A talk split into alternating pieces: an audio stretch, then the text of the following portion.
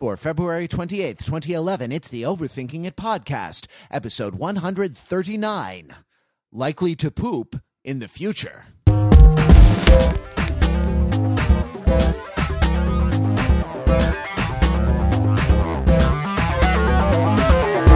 Welcome to the Overthinking It podcast, where we subject the popular culture to a level of scrutiny it probably doesn't deserve. It's Oscar night. That's Woohoo! Theater at the legendary intersection of two streets, which is what Hollywood and Highland is. It's not like a magical place. It's, uh, you know, Highland is a north south running thoroughfare, and Hollywood Boulevard is an east west running thoroughfare, and those streets intersect, and at that intersection is a place, and that place is the Kodak Theater. Uh, uh, and it's in a large complex of other movie related things, including Grauman's Chinese Theater and the Hollywood Walk of Fame and the thing with all the handprints and the bad impersonators of Johnny Depp in Pirates of the Caribbean and Spider Man. And Matt, you said it wasn't a magical place. Sounds magical to me. Mag- the magic of Hollywood. Oh, if you want to see people dressed up like superheroes, there is no better place on earth. That's very true. Uh, maybe Comic Con.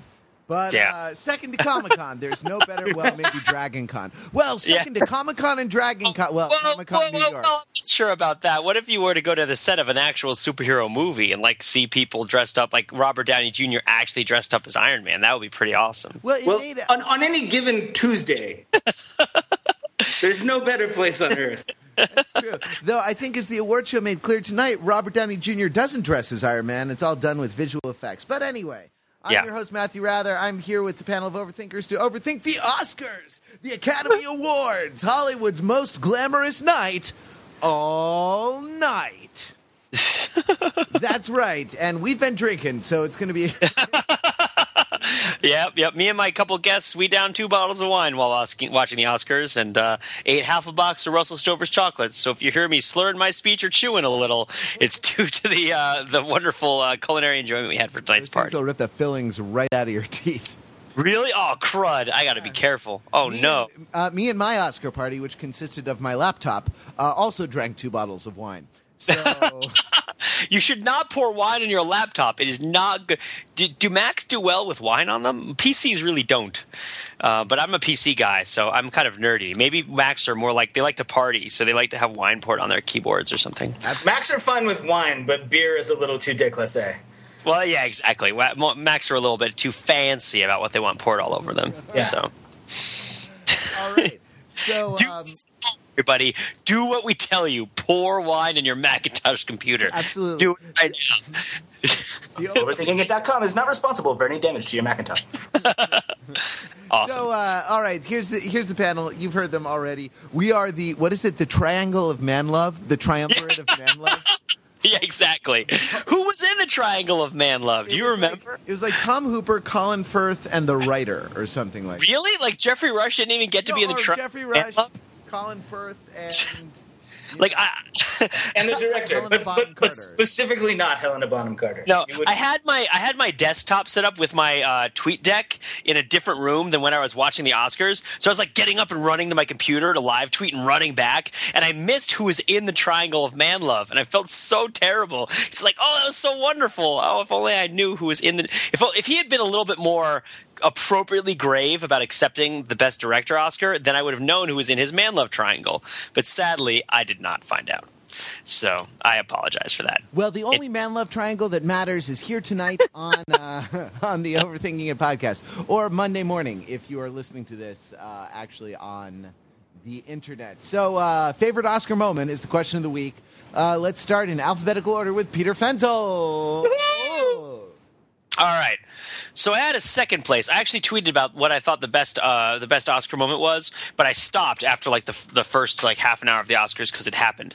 Uh, my second best, I'm going to say because I don't think anybody else is going to say it, was during the pre-show interviews when they were like Hugh Jackman and Hugh Jackman like slid in on the rail on like the the ledge like into frame. Like he did sort of like a sort of like a funky kind of like a artful Dodger esque like slide into frame that I thought was really awesome. And I was like. Like, that's the best Oscar moment I've seen. I had very low expectations for the Oscars, so I was like, that's going to be the best Oscar moment. Let's see if they top it. But my favorite Oscar moment this time around was probably the line, uh, "You are much more beautiful than you were in the movie." which was when uh, and i'm sure I, I, feel like i feel like it's rude for me to go first because i can't imagine that there was a better oscar moment than kirk douglas being on the oscars uh, announcing the award for best supporting actress You know, And- yes no, that was what he did, right? Oh, yeah, yeah. Oh, Look, you're laughing. You Aust- Australians, Australians always think they're funny. Look at this guy. Points to Colin Firth, who was going to win the Oscar for Best Actor, and everybody in the room knows it. He's not laughing because he's British.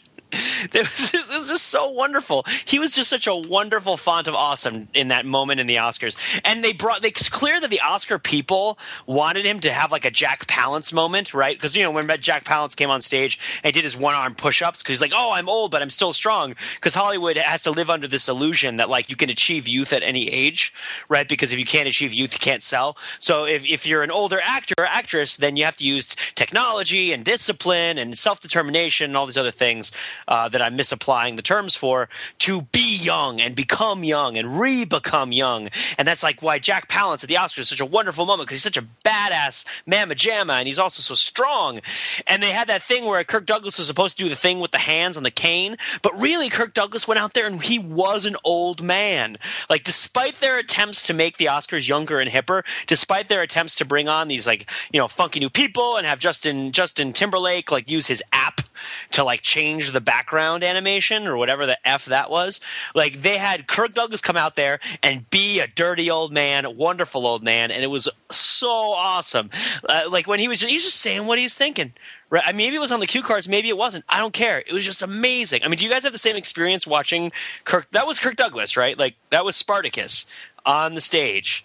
Yeah, Like- I was really waiting for everyone in the audience to start saying, "I am Spartacus." That They was- were terrified of being Spartacus. Everyone in that audience is terrified of being 90. yeah, they Like- cut, they cut away to Warren Beatty, and it was like, uh, is that the best old guy you can find to get a reaction? oh, that was awful. And you know that people are just terrified because the people in that business, you get scared when you're 26.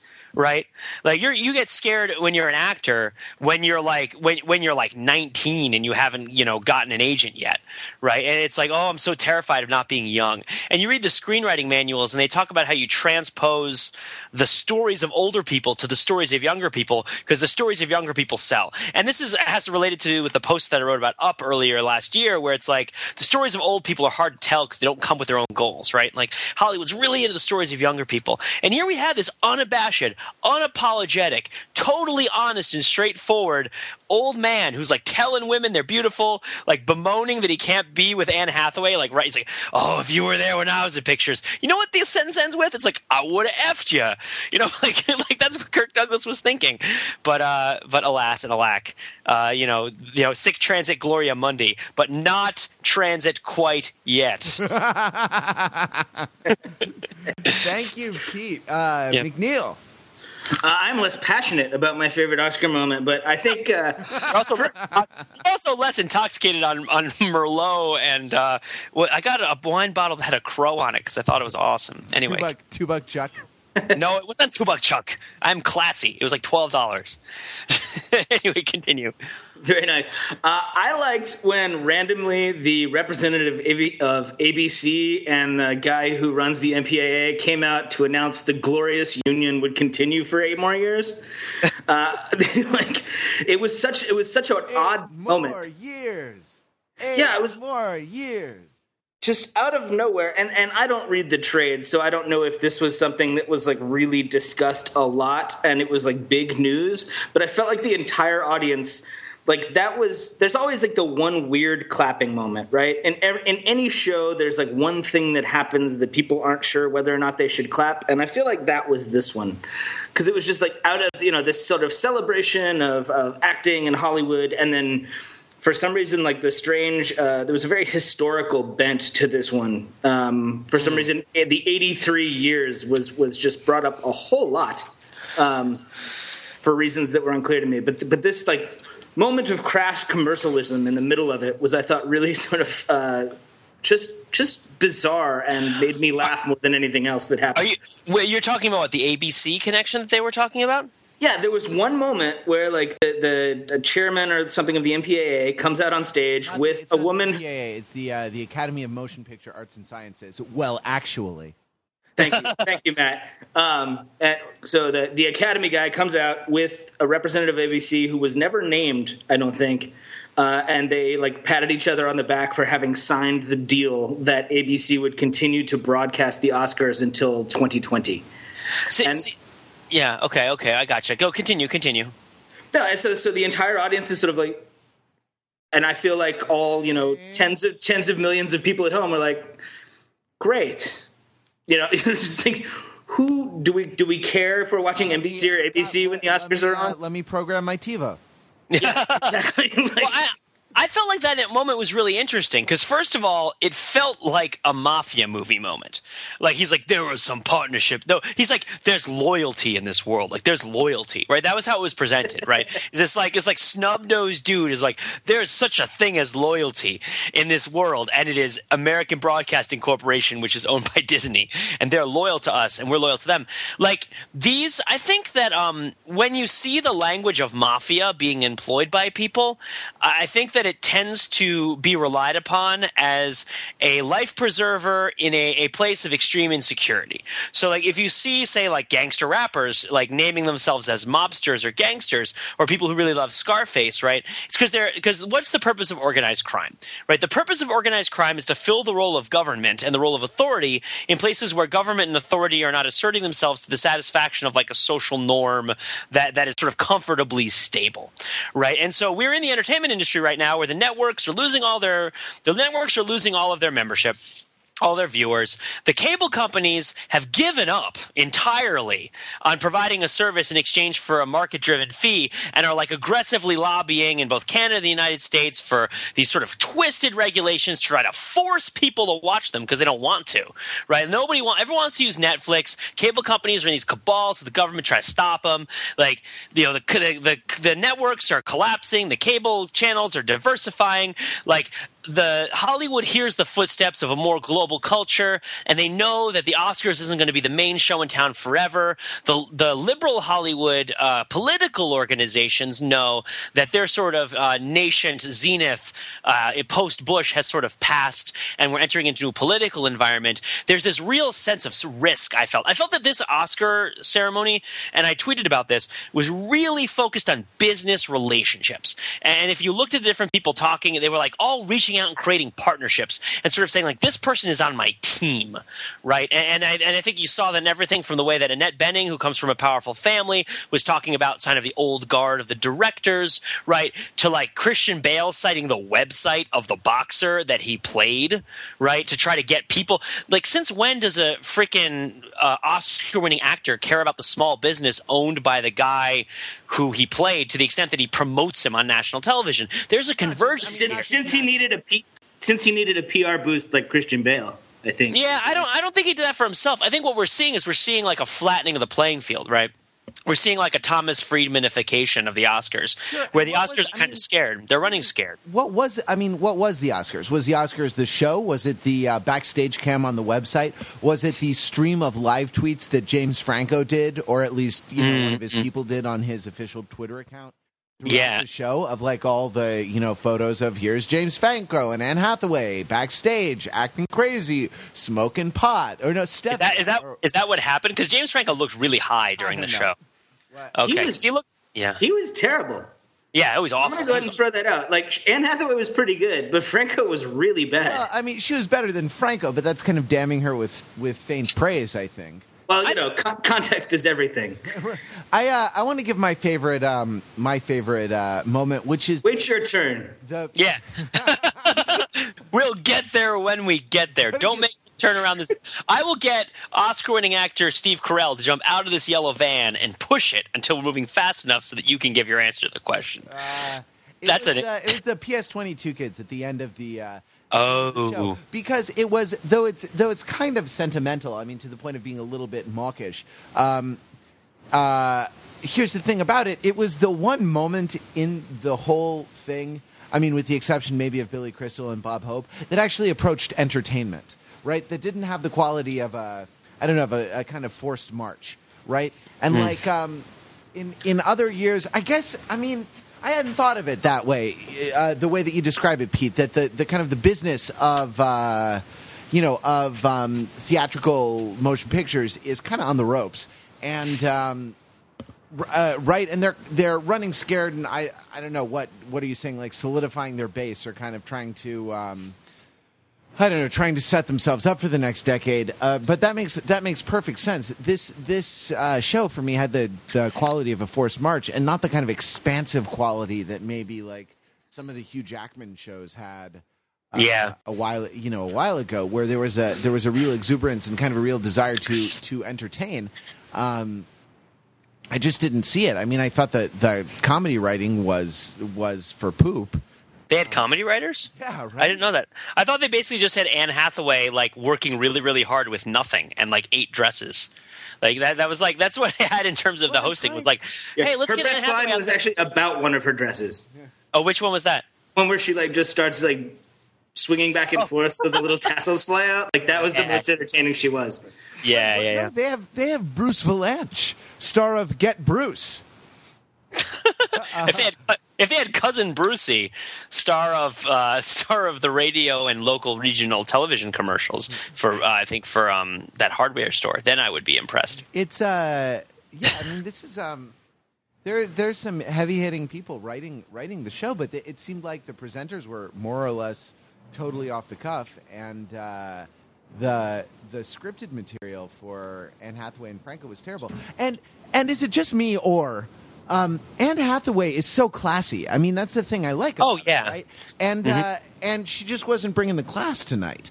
I think that like she was so she was so and look, I love an entertainer who can take a pie in the face, but she was so desperate to entertain her to kind of inject some kind of energy into the uh, into the proceedings that she seemed kind of manic to me, and Yeah. sort of lost that like classical, uh, you know, um, almost statuesque, really poised quality that I think makes her stand out among uh, among other young actresses. You know, her peer group. You see, I've been there, Matt, and I think you've seen me there. Like, uh, and I know the situation because, like, Franco was freaking. He was like blowing it, right? Like, like Franco was just blowing it, and uh, and I, and I know what it was. He just he wasn't even looking at the camera while he was talking. He's just like whatever.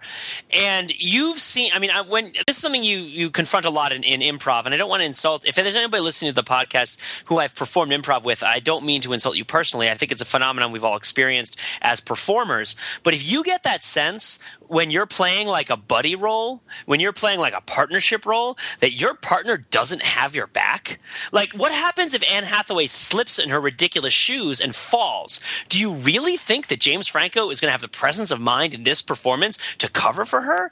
Like, like the way that he did his job so poorly in terms of being a charismatic, active host who was engaged with the performance. I mean, I could see it on her face that she knew she was out there by herself.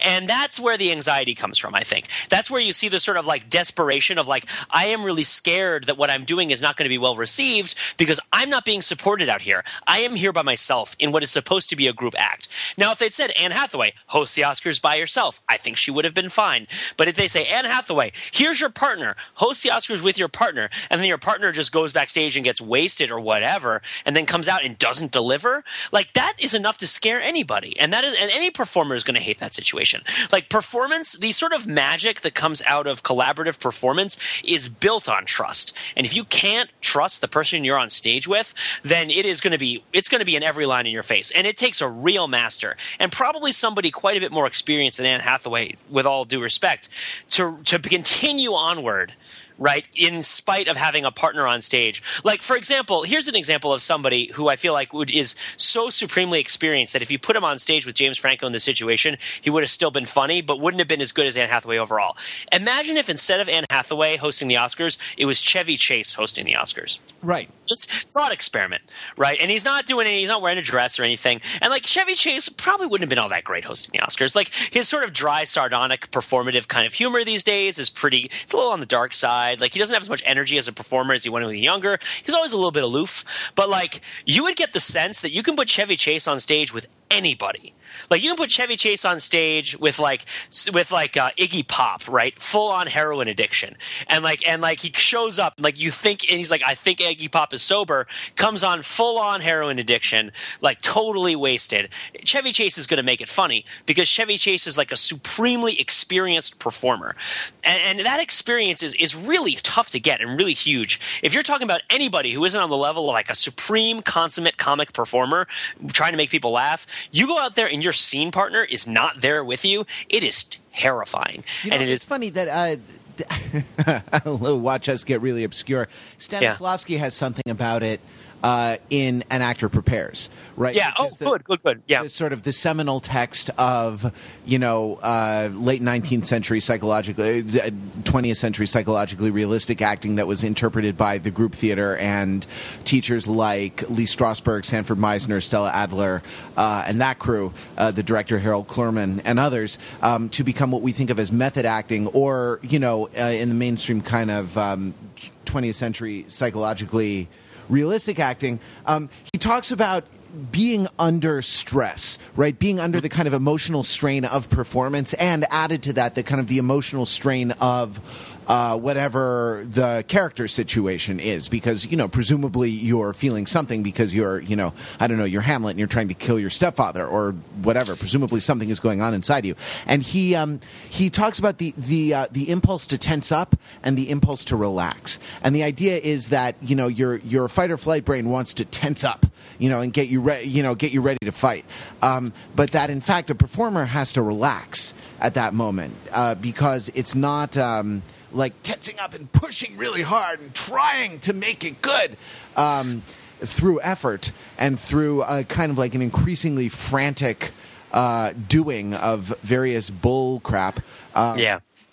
This Which is not- pretty this- pretty much the entire substance of like the scary movie movies and the epic movie movies. It's like it's that's all that is. It's like, hey, you're on stage with you're on a camera with Carmen Electra, do some bullshit, and it's like, oh my god, what am I gonna do? Crazy eyes. And he yeah, says that, yeah. he says that the point. I mean, the point of training uh, as a performer is to. Um, uh, is to kind of get yourself get ingrained within your own self uh, the habit to relax in those moments rather than to kind of push harder in in those moments and it's an it's Mm-hmm. an interesting it's an interesting uh, uh, way to think about life too. I think, like because you know, there's so many things in life that we just think like, oh God, if I just if I just try a little more, you know, if I just squeeze a little harder, like, Yeah. it can uh, Rage, rage against the dying. Like if you can try hard enough while you're dying, it'll somehow not be as bad, right? But like you know, sorry, that's a little dark.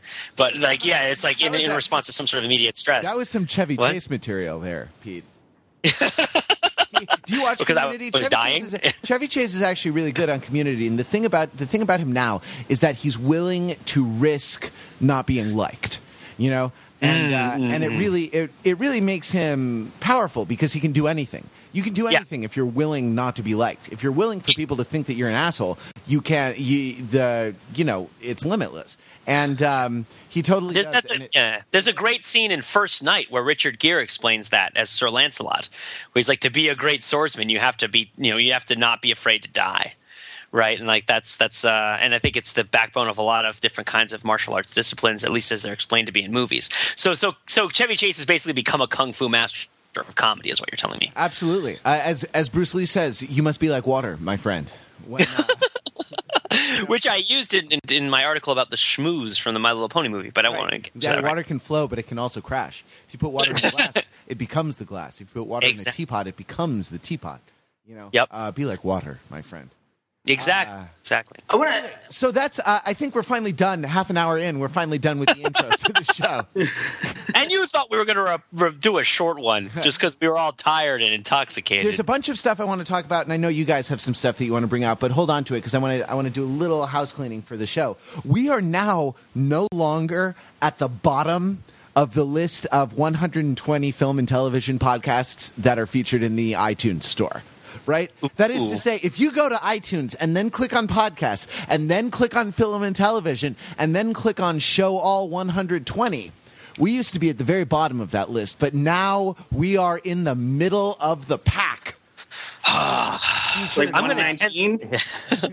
Future, no, we're like we're like in the 80s or something. It's it's phenomenal success uh, from the point of view of uh, of a bunch of guys who started a podcast a couple years ago. So um, here's here's what I want to ask. The reason that that's true is because uh, because our listeners have been awesome and have been going to iTunes and have been rating us. And uh, I guess because you like the podcast and listen to it, you've been giving us high ratings.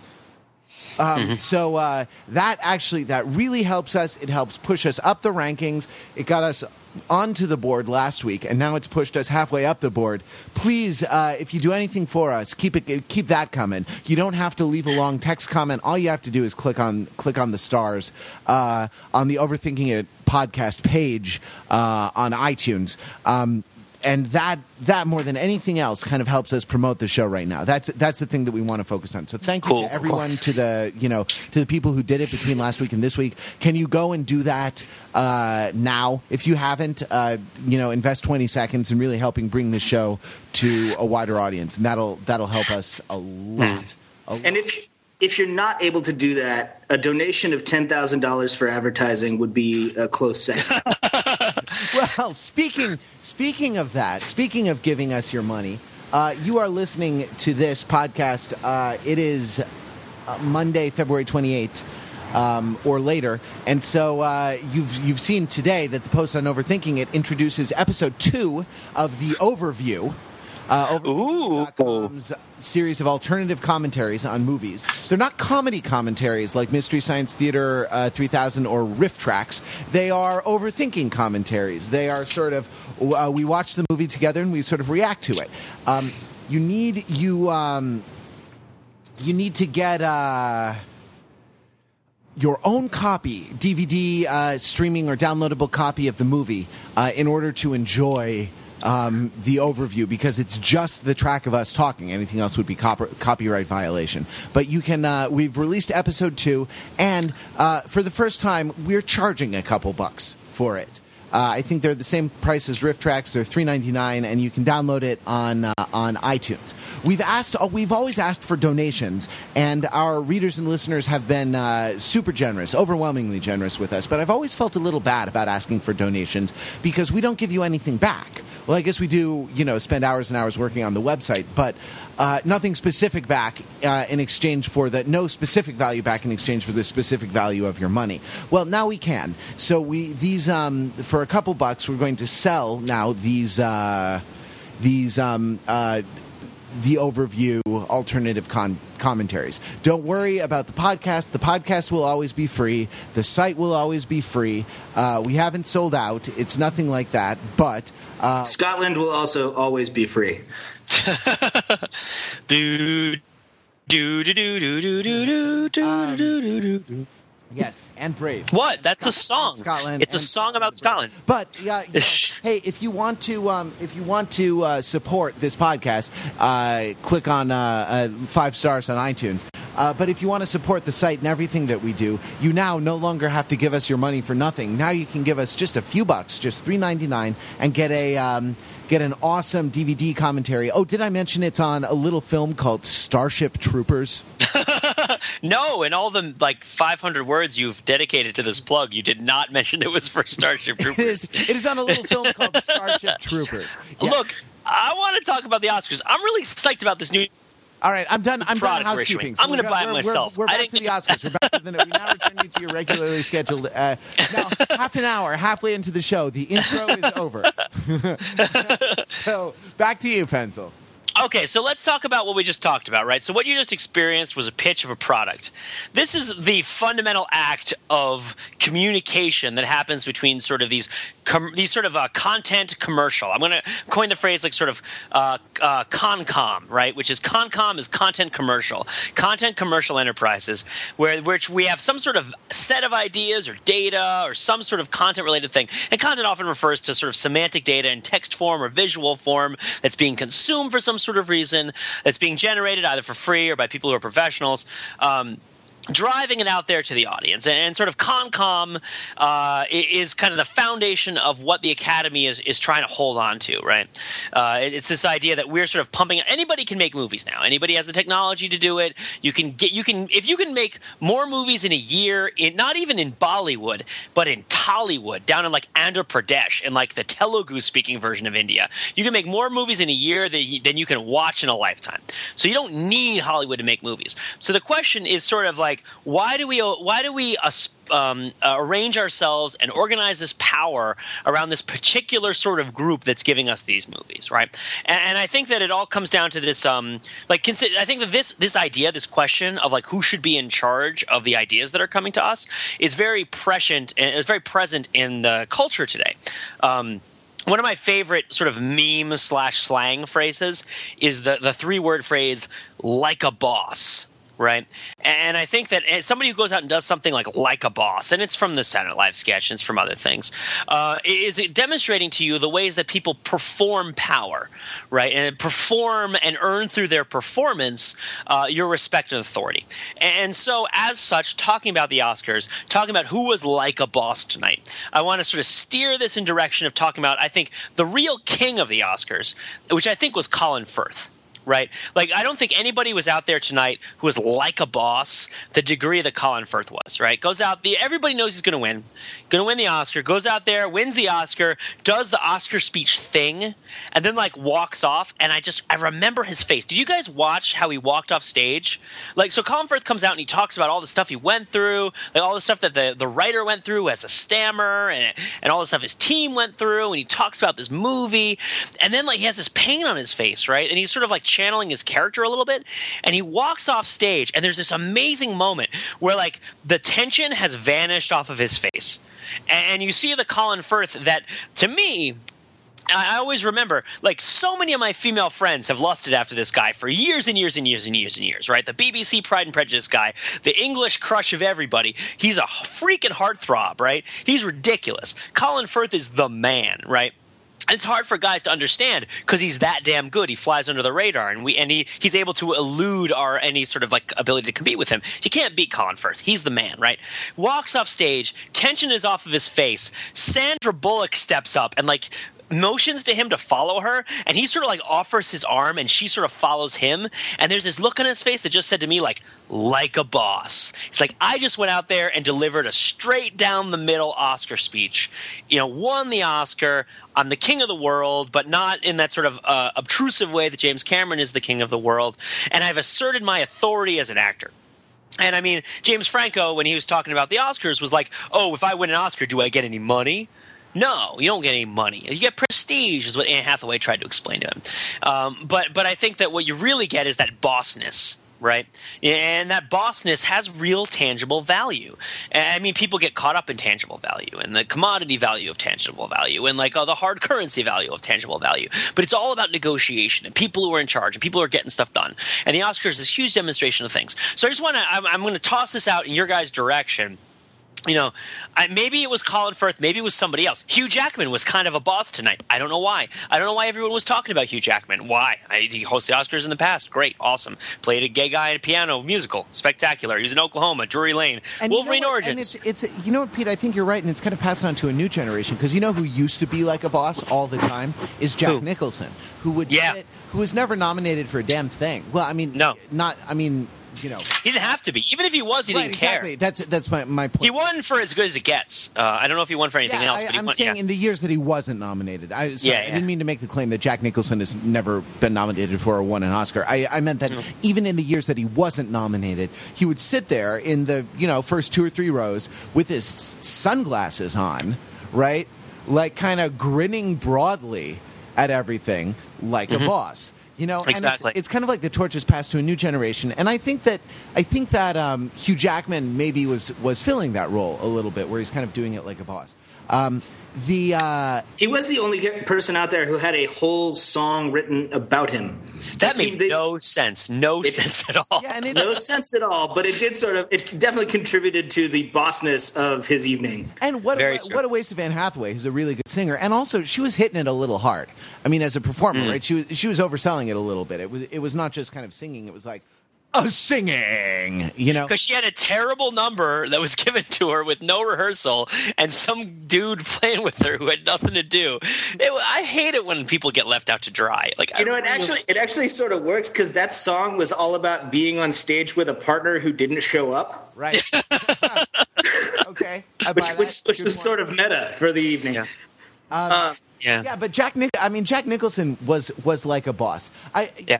Uh, oh, I have a lot of directions I want to I want to go from here. But um, Can I- Josh, can- do let you me- want to say take something about being a boss? Uh, no, I want to go back to that point that Pete made earlier. Uh, two points that Pete made earlier.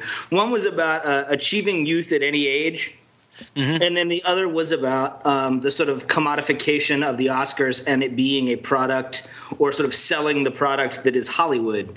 Yeah. And I thought there were there were a couple of interesting things that happened about that. Um, sort of in that they, they made a joke at the beginning about having Anne Hathaway and James Franco because they appealed to the, the younger demographic.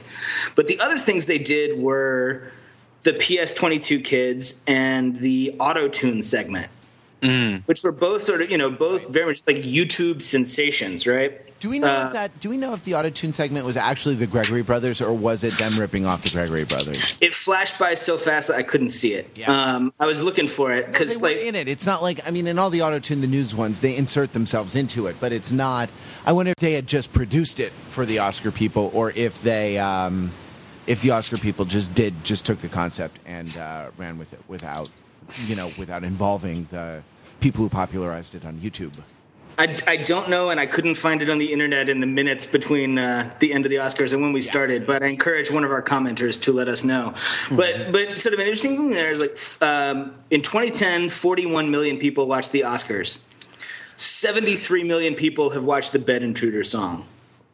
So like it, they are, I mean, they're they're sort of very clearly reaching out for this new demographic, which I think is good because Hollywood has thus far really sort of um, turned up its nose at the YouTube generation and, and done everything possible to sort of prevent uh, YouTube from taking its place. And I think sort of working with it and trying to co opt it is probably business strategy ultimately. Like, They're, Yeah, they're and much I- more I guess, likely to I mean- succeed by. Go ahead. find out how they're much more likely to succeed. How are they going to be much more likely to succeed? Did you hear that stuff, Matt? I'm getting some interference on my line. Yeah, I know that uh, we just had a little bit of skypiness. Uh, say what you say what you just said, Pete, about um, finding out how they're going to be much more likely to succeed. Okay, so so they're going to be much more likely to succeed. Okay, so so my reaction, my initial reaction to what Josh is, is talking about is, I think something that you're seeing playing out around the world, right? Which is that um, people are obsessed with growth. And, and I say this in mostly in reference to established business minds, right?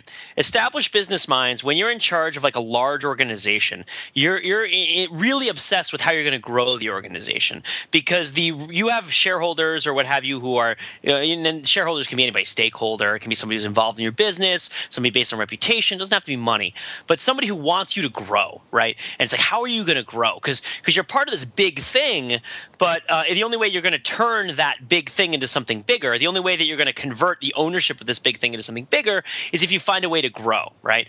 But this causes people to take for granted that they're in charge of a big thing, right? Uh, like it's like, okay, well, I mean, this sort of calls into question the wisdom of being associated with a big thing because you have to grow, and it's hard to grow big things. So, so um, it's hard to grow the Oscars into a new ge- demographic. Like that's a hard thing to do, and you get to come obsessed with it. But I think what you saw this year was that you're getting hit from two sides like there's this a lot of pressure to grow into the new demographic but there is like a central threat to your home turf right? Which is that like your your base audience is aging. People are going away from television. They're, they're going away from conventional media.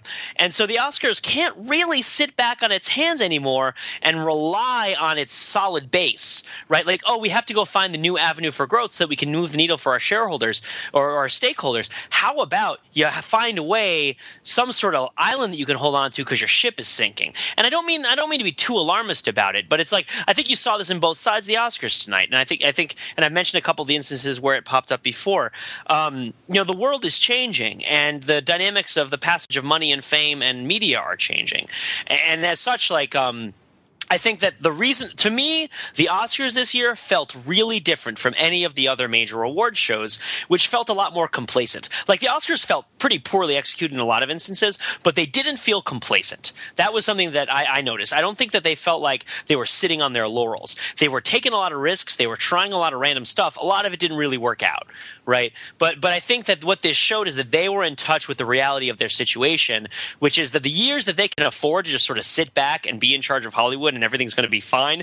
And, and they're sort of hoping to eke out that extra 2% that they're going to get by getting a bunch of like 18 year olds rather than 20 year olds to watch a particular movie.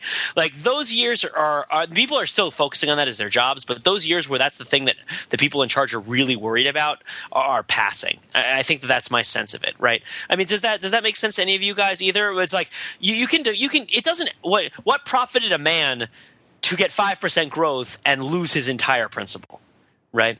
Um, you know what I mean? Does, does, that it's like it's like um, uh, Taleb, Nicholas Nassim Taleb in The Black Swan has a great graph where he shows a graph of a line that's going up, up, up, up, up.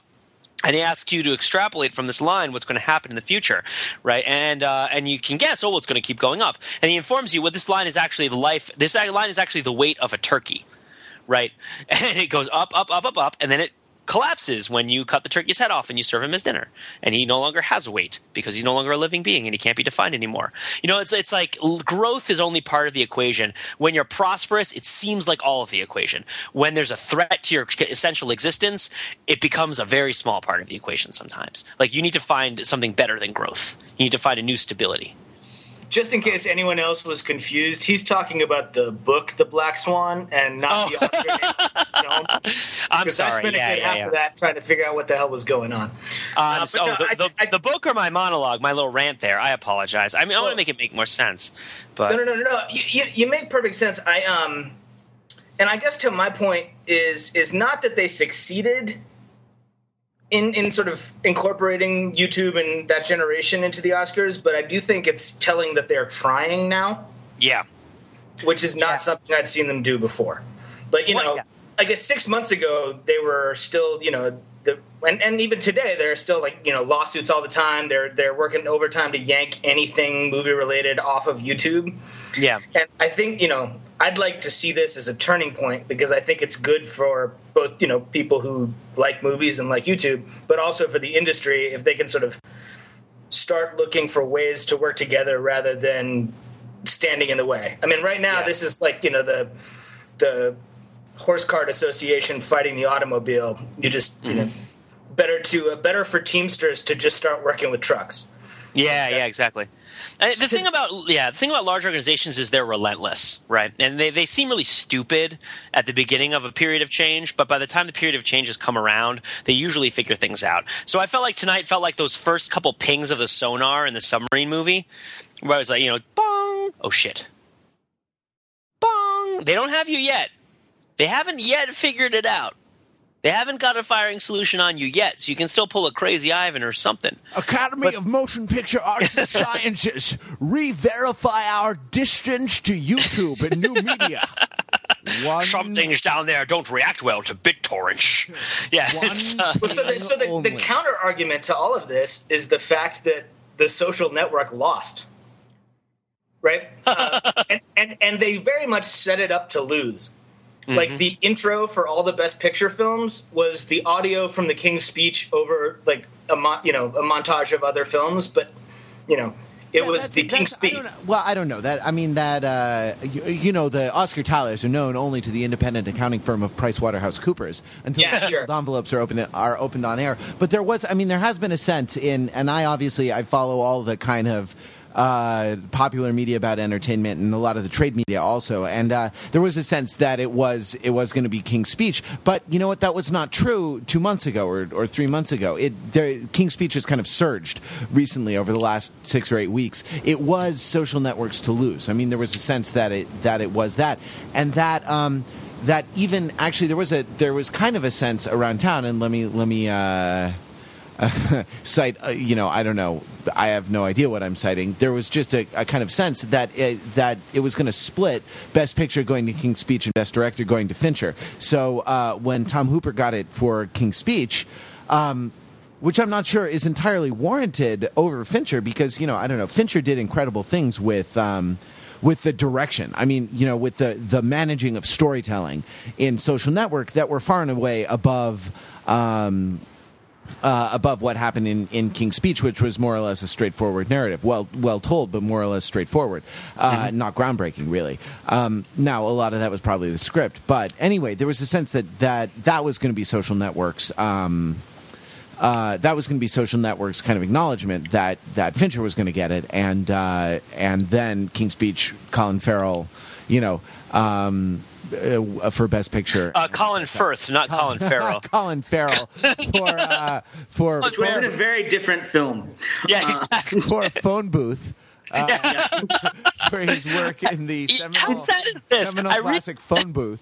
I reached Sorry, back my in my bad. mind. Well, actually, I stand corrected. Colin Firth. Yes, uh, he I, I was- reached he back in my mind to try to figure out a Colin Farrell quote that I could whip out to like make a joke, and there aren't any. That's so sad.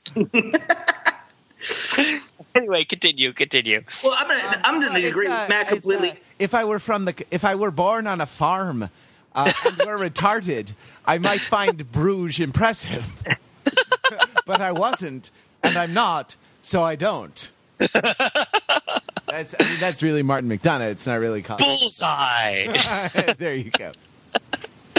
oh man. Um, But yeah, yeah, yeah, yeah. That, that makes sense. Go ahead, Josh. Well, I want to agree with Matt. The The King's Speech was a solid movie. It was nowhere near as good as The Social Network or True Grit, which, Frank, I'm embarrassed to say are the only other two that I saw. But I, I don't understand the hype. I really don't get it at all. Um, Matt, do you have a better sense of like why this movie did so well? What's King's Speech? Yeah, I mean, I don't know. Uh, Matt probably has a pretty good sense. I mean, I have a pretty good sense for it too. I think it was phenomenal. It was it was much it was much better acted in a lot of ways um, in terms of the actual technique that had to be employed by the actors to get the work done. I think. Uh, but I don't know. What, what do you think, Matt? I mean, Josh posed the question at you, so I don't want to jump all over it. You know what, Oscar? Well, you can jump on it. I here's a couple things off the off the top of my head. Oscar movies tend to. Um, a- lot of Oscar movies tend to kind of indulge in the fantasy that you are probing very deeply into the the kind of the personality of a of a particular character. You know, um, does that make sense?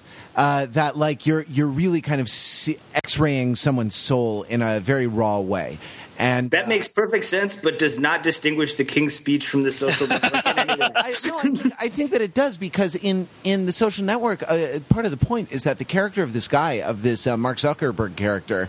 Uh, and the character, I mean, not the actual guy. The character is, is that he's kind of a cipher. You know that his his motives on one level seem to be um, very straightforward. He's doing it to impress a girl, uh, but on another level, it's it's really unclear what drives the guy. You know, it really is unclear uh, what the engine is that kind of that kind of uh, motivates him, and uh, and King's Speech is a story of of a kind of redemption. Um, that is a lot more satisfying. It's it's a lot more sentimental, but it's a, it's a lot more satisfying in a way that that kind of jibes with um, with Oscar movies. A couple other things. Uh, King's Speech was released later in the year, so it had the advantage of novelty. It was the advan- It was uh, the um, beneficiary of a huge um, Oscar uh, awards push by the Weinstein Company. I got not one but two screeners of the King's Speech in the mail. Uh, one for being a member in a Screen Actors Guild, and another one I think for subscribing to.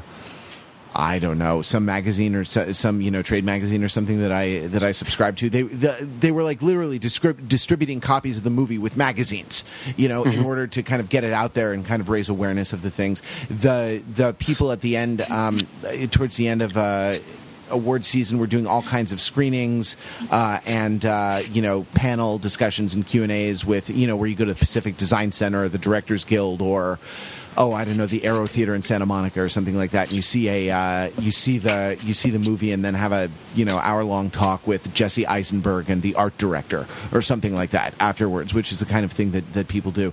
Um, it was the beneficiary of a huge push. Uh, and it just it just built up momentum. You know what I mean? It was a, it was a question of momentum uh, that had to do with timing and luck, but also I think with with um, something to do with the movie, with the, with the fact that it it uh, it's a story of redemption. It's um, uh, it's a story that obeys certain kind of gratifying laws of Hollywood movie making. Uh, things about kind of destiny and determinism, and um, and also of kind of overcoming, and uh, and it, it it kind of probed deeper into a character's soul, or it made it seem like you could probe into a character's soul. I mean, mm. right? Like the thing that, that movies are selling ultimately is is the the fantasy that life is intelligible. You know that we can actually understand what the hell goes on in the world because Right. really, really, we can't. And you know, if, Yeah. you try, if you try to account, I mean, you're a historian far more so than either Peter or I, Josh, and eh, you know, and and you you know that like what is history? It's one damn thing after another. You know what I mean? There is no master narrative. There is no great man. There is no uh, single theory that can account for it all. It's one goddamn thing after another. And um, and narrative, uh, the function that narrative serves is it you know it staves off death a little bit, or it staves off kind of chaos and meaninglessness with, with the illusion that we can understand bits of it uh, in certain pockets. That um, you know that that certain parts of life fall into predictable uh, patterns, and we're gratified with the fantasy that that that, that might be so and um, you know, and King's Speech uh, gratified that urge a lot more than Social Network did. There's my two cents. Yeah, I mean, I, I would add to that that I think that um, the tone around so so we're at a historical point right now. I think where you can liken it to sort of mid Great Depression, where um, you had a great crisis and you start to see recovery from the crisis. And what happened in the Great Depression, of course, is you had a backlash by uh, certain sort of uh, but by as, as you start to see creative destruction, which is what happens in any sort of downturn. And and I'm a firm believer in the idea that in systems, whole whole systems tend to sort of uh, thrive or wither at the same time. Like there are a lot of rhythms. Uh, whether you're an individual and then you don't get a lot of sleep and therefore you don't eat well and therefore you don't exercise and so on and so forth.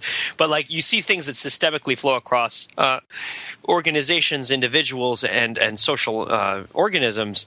Um, where you know we're at a place in the Great Depression, you had a situation where things got really bad, and then you're supposed to have a creative destruction that leads to an upswing, but then you had a, a backlash by established authority that made things a lot worse, and then they stayed really bad for a while before they got better. And we're at the point right now in our culture, and not not just economically, but culturally as well. I think we got hit real bad, and we started to build back up and now you're seeing the backlash like now now you're seeing the people who are uncomfortable with the new reality kind of exercising all the authority that they have to change things and i think that um, that the social network if if the social network is a movie for a movie of creative destruction like it's a movie that looks at the way that we're living now and kind of projects okay from these circumstances people can build up these new things and we can move forward. And i don't think we're in a place right now where people want to move forward. I think we might have been six months ago but i think right now we're in a place where people are all of a sudden scared and there's a lot more uncertainty and there's a lot more fear uh, about the the status. And we have to consider the role of the baby boomers the sort of dominant population block that dictates a lot of our economic and political power inside and outside of the Academy of Motion Picture Arts and Sciences. People who are getting older and are scared and are under threat. Uh, the King's Speech is a, is a movie about the Blitz, right? It's a movie about what the Nazis are going to come and blow up your house, and you need somebody who's going to tell you that it's going to be okay right and then that, that's what the movie's about right is that this this impending doom is happening and the whole reason why what the king is doing is urgent is because he needs to give people what they need to get through the blitz um, and that's his role and I feel like we're a civilization, at least Hollywood maybe, that feels like it might be on the edge of a blitz and, and wants to have that, that king speech that comes in and tells them that everything is going to be okay. And doesn't want the new maven who's going to like make all of our jobs irrelevant and move on and move the world forward or the country forward or our people forward. We don't want that right now because we're scared, because we're cowards. Uh, I shouldn't say we're cowards. That's not mean. That's mean because we're not cowards. Is that uh, is that need for comfort why they resurrected Bob Hope? Almost certainly Gone with the Wind, Bob Hope, all of the historical like dialectic that's in the thing about trying to look at movies as this gateway to the past and this way of preserving past generations. And it's I mean, also, you know, it wasn't actually just about the history of the movies. A lot of it was about the history of the Oscars as an institution.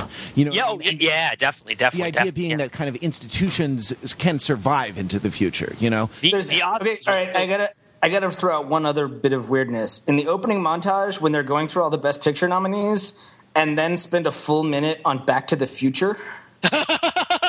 guys remember that? Like it was out of nowhere, Back to the Future, which which perfectly fits with sort of the theme Pete's describing. I think. I, I, mean, I think that Back to the Future is a good enough movie that its goodness is able to travel through time to different time periods. And while it's not as good of a movie now as it was in 1985, it's good enough to be better than The King's Speech. Well, like so, Anne, it's Anne Hathaway and and uh, Franco in the DeLorean going back, and like the scene they're shooting is when they go back in time to the 50s which they then proceed to do numerous times throughout the, the show. Well, that's not fair because the scene that they're shooting is when Einstein the dog goes forward in time by one minute. But I, I, guess that that's I mean that's probably you, make it you make an excellent point. But there's not, like, in the other one there's not the fun shot of the fire going through their legs. Yeah, I think that they were probably talking about going back in time to the 50s. I think that's what's being recalled is like we're going back in time. And they're in the mind, they're inside the mind of Alec Baldwin, right? Which is the, again like this idea that the older generation has become this sort of reflection of itself and become very self-conscious about itself. You know, like Baldwin, Shatner, like these are names of kind of the older generation coming to know its own its own weakness and coming to terms with it and moving past it. Uh, so I love that we were inside the mind of Alec Baldwin. That was amazing, and that I love that Morgan Freeman narrates exactly. inside Alec Oh, exactly. So, like the most comforting voice in America lives there in the mind of the baby boomers.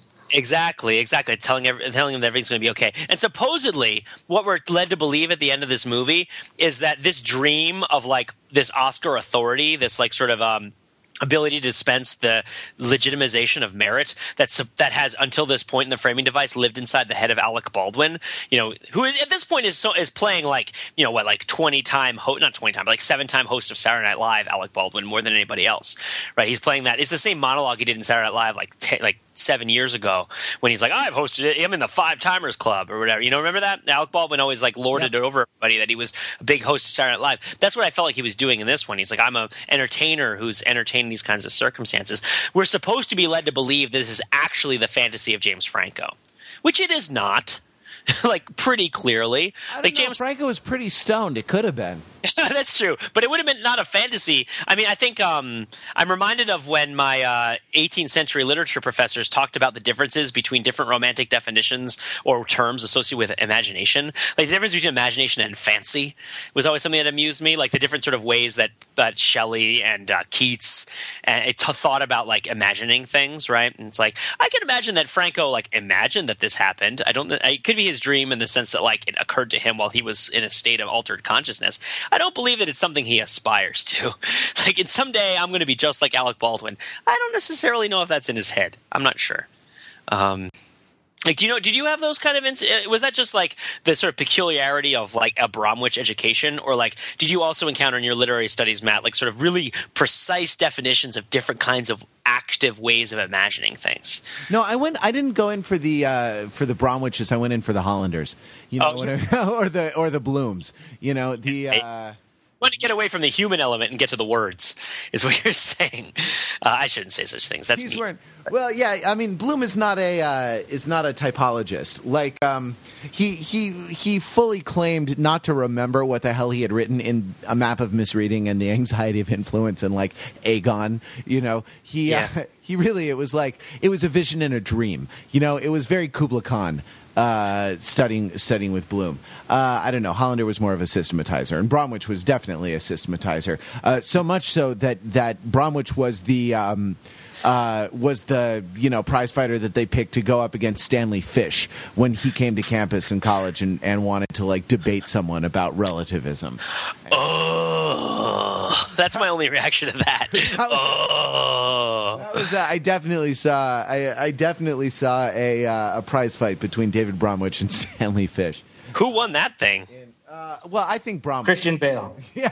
yeah. Christian, what the F? How did Christian Bale win? Like, what the F? I've never seen a man win a Best Supporting Actor an Oscar for jumping out of a window onto a bunch of garbage bags. Did you bags. not think that that performance was brilliant, though? I mean, of course it was. But of course it was, but the tone was all over the place. I tend to feel like Oscar. I guess Best Supporting Actor is the place yeah, where they were. True. Was that? I mean, was that was that performance farcical? Was it tragic? It was. I mean, it was a lot of things. It was Chekhovian in the sense that it was very funny. It was very sad. Yeah. and it was you know it was kind of life. It was all over the place. Yeah, yeah. I mean, if he if he hadn't been basing that on a real person, I think it would have been almost impossible to put together from pieces. Right. I mean, I guess you probably could have done it, but like you would uh, not believe that all those different pieces would belong as different facets of the same human being. It's just. I, can I bring something up?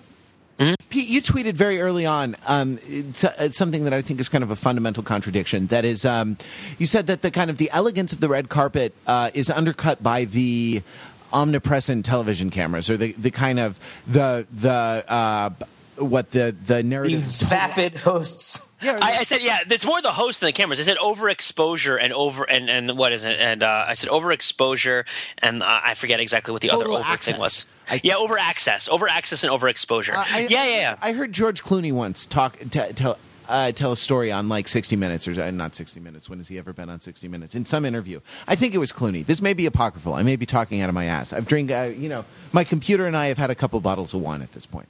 But Yeah. um, uh, and he was talking about he was on a uh, an airplane flight. Um, a commercial flight with Mel Gibson, and they got off the airplane uh, and were in the airport. And Clooney, who was a soap actor at the time, I think, or was on ER or something, was Yeah. mobbed, right? And uh, Mel Gibson, everyone kept their distance from, and he's he, you know, and Clooney is telling the story. He was traveling with his you know friend and fellow actor, and like, wh- whereas he was mobbed, Mel Gibson, who is a movie star, not a TV Yeah. actor, but a movie star, Which is a higher order, just to be entirely clear. It's like a rarefied air of, It- of existence. is. It's it's a higher order, but it's also it's like you go somewhere to see a movie star. You know what I mean? You kind of go Yeah. to the shrine. Um, and the, the TV actors come into the TV stars come into your house all the time, and they're they're kind of a part of your life. They become they become sort of family members in a sense, right? Um, and uh, and there's something there's something um, in Congress about putting movie stars on TV, right? About putting movies on TV, and and about the whole idea of an Oscar telecast, which is I think why it's funny um, that there's this very crass announcement of uh, you know the deal to extend ABC's exclusive uh, broadcast rights to the Oscars through 2020. Right? Um, it's crass, and the idea the idea of movies is that they're ennobling and that they're not crass. TV is crass. Yeah. TV is the land of the Biggest Loser and Celebrity Apprentice and yeah, and Gilligan's Island. and Gilligan's Island. to, to try to recognize that this is not something that's a new phenomenon. TV has been crass for a very long time. Absolutely, and Yeah. you know, uh, you know what I mean. And, and movies are the land uh, of, well, I mean, Gilligan's Island, the movie, which is awesome. And I wish I could know. In TV, you get Gilligan's Island. In the movies, you get Castaway. Like in, in TV, if the protagonist talks to a volleyball, it's a gag with a laugh track. In a movie, it's like a borderline Oscar nomination. well, so it's- yeah, it's heart wrenching, right?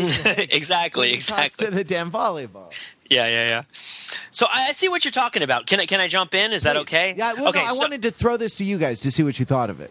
So, so okay. So the best part of the red carpet for me was when they were interviewing Scarlett Johansson. Right, this lady who was awful was interviewing Scarlett Johansson, and she's like, "Oh, Scarlett, the gown, the hair, the makeup, so much went into today. What was the hardest thing for you to decide today?" And she said, uh, "What to eat before I came."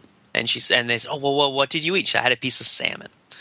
Okay, let, us break this down a little bit. Please. because okay, so the, the Oscar red carpet is like ruthlessly formal. It's like the most formal thing that happens in the broader culture. It's all about selling like ten thousand dollar gowns to people and selling like five hundred dollar handbags to people based on the ten thousand dollar gowns and their cachet. Like we're talking about like the breadbasket of high couture, right? Is is what's going on right here. Think about the role of formal dress and then the history of formal dress, right? Like formal dress is your royalty, and you're the only person who can have an outfit like this, and you have a, a per, you have employ a person to make this outfit for you, which nobody else in your lore in your in your fiefdom can afford to do.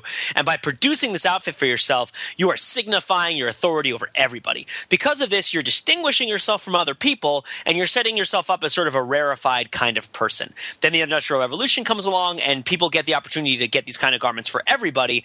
Because of this, in the Victorian ideal, everybody wants to be a rarefied person. Everybody wants to have this aspect of formality that's generally associated with the nobility, right? Everybody aspires to be sort of like a proper person.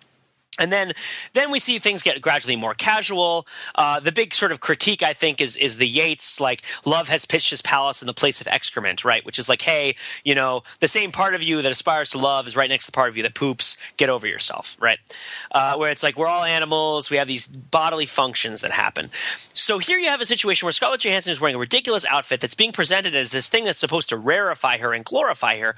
We know that this is BS that she's doing this. We know that it's not really real, but at the same time, when she says like I ate a fish for dinner, like you go through, well, she's going to eat it, she's going to ingest it and poop it. It kind of makes the whole aspect of her wearing a formal gown seem like really dumb and irrelevant. Right, like like that's You know what it does doing- for me. You know what you're doing, Pete? You're What? What am I doing? You're doing a bit from the fourth act of Hamlet, right? where, where Hamlet, where Claudius finally finds Hamlet after he's killed Yeah. Polonius, he drags him in to be interrogated. And uh, he said, and Hamlet says to Claudius, right to his face, "Your worm is your only emperor for diet. We fat all creatures, else to fat ourselves, and we fat ourselves from maggots." You know, a worm, Yeah, yeah. a worm, uh, a fish may eat of the worm that has fed of a king, and Yeah. uh, a beggar can eat the fish that is fed of that worm. And this Yeah. shows how the a king may go a progress through the guts of a beggar. You know, Right. That and Yep. the thing that Hamlet uh, that's true of Hamlet that is also true of you, Pete, is that you Rakishly handsome, the two things drinks that are drinks true, a, drinks a lot of diet root beer. the three three things things. that are true of Hamlet that are also true of you, Pete, are A, rakishly handsome. B, Thank you. drinks a lot of root beer. And uh, and C is a uh, is a sort of subverter of piety. You know, sees through um, sees through systems. I mean, you know what I mean. The sort of sees the arbitrary quality, the structurality, as Derrida would say, of uh, certain social constructions of power. Right? Yeah. And what I would say, what I would venture is that like I'm willing for an afternoon to put that aside or at least to like not really damn the people who are doing it like for an evening. So if you want to do the Oscars and have everybody wear a fancy outfit and pretend they're better than everybody else, it's the Oscars. It's a I'll, you know, I'll eat some chocolate. It'll be fine. Um but I feel like when the uh, the sort of Hollywood, when the you know the paparazzi and the people associated with the paparazzi are kind of obsessing about the celebrity culture, you know, we degrade our celebrities now tremendously.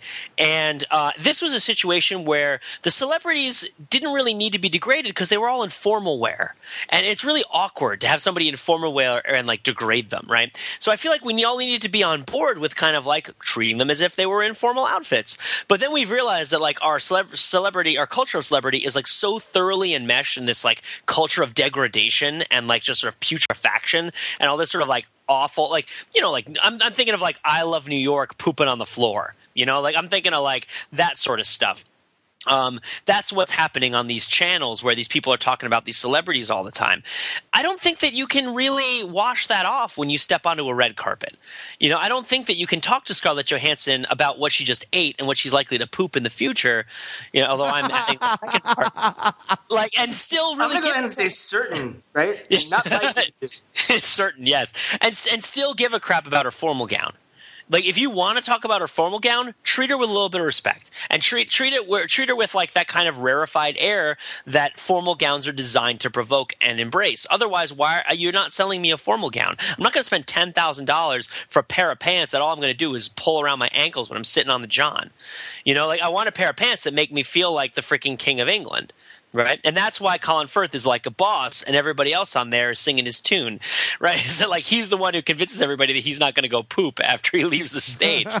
no, we know that he's going to he's going to indulge his impulse to dance. well, that's what he said. All right. Well, I think all three of us. Oh, real quick, yeah, real quick. First of all, um, on this note, I want to propose for next year's Overthinking uh, Oscar podcast that we have a contest for the best actor on the red carpet who makes it seem that they're genuinely pleased to be talking to one of the idiotic hosts. awesome. Because I felt like there was not nobody was good at it this time. Kevin Spacey was just a portrait of absolute like disgust throughout Yeah. his interviews. Um, so I'm going to put that in the, in the hamper for next year. But also, Pete was talking about sort of like you know the the the fact that that we've set these people up as being above everybody else, and to me, sort of the disappointing thing about this the the Oscar ceremony, the single most disappointing moment was Aaron Sorkin's speech. Because uh, as as longtime listeners know, Matt and I sort of worship Aaron Sorkin as one of the great writers of our generation, and quote chapter and verse from large swaths of the the West Wing. Anyway, true, true. Um, but right now, like, I don't for those who are paying attention to the news, like the right of people to unionize has been is under as much attack as it's been in the last 50 years and there are like people camped out in the capital of Wisconsin trying to prevent it it's it's pretty huge deal if you care about things like weekends and every single person on stage and in that room is a member of a union and not once was it mentioned, not even yeah. by Aaron Sorkin, the guy who gave us The West Wing. And like to me, and and for for the people that high up to not even sort of mention it, and to mention the fact that like being in a union has benefited all of them at one point or another, to me was sort of the tragedy of the night. Yeah, mm. oh, absolutely. Uh, you know, and in a night that included what there were all kinds of sort of liberal liberal propaganda in the night, right? Like the. Um, uh, the Barack Obama cameo, or even- which was like the he's the freaking president of the United States, and he's like the sixth person in that sequence, and he's just totally thrown away, and nobody even cares. Uh. Yeah, even Alec, noted lefty Alec Baldwin, right? fair enough. Fair enough. Yeah, even the, I even the tweeted yeah. about that about the sort of the no mention of of uh, Wisconsin, right? Mm-mm-mm. The only mention of unions at all was Wally Pfister, the cinematographer for Inception, mentioned his union crew as being a good thing, and to me it was just like that was that was a that was a pretty low bar uh, that the Oscars failed to clear. Yeah.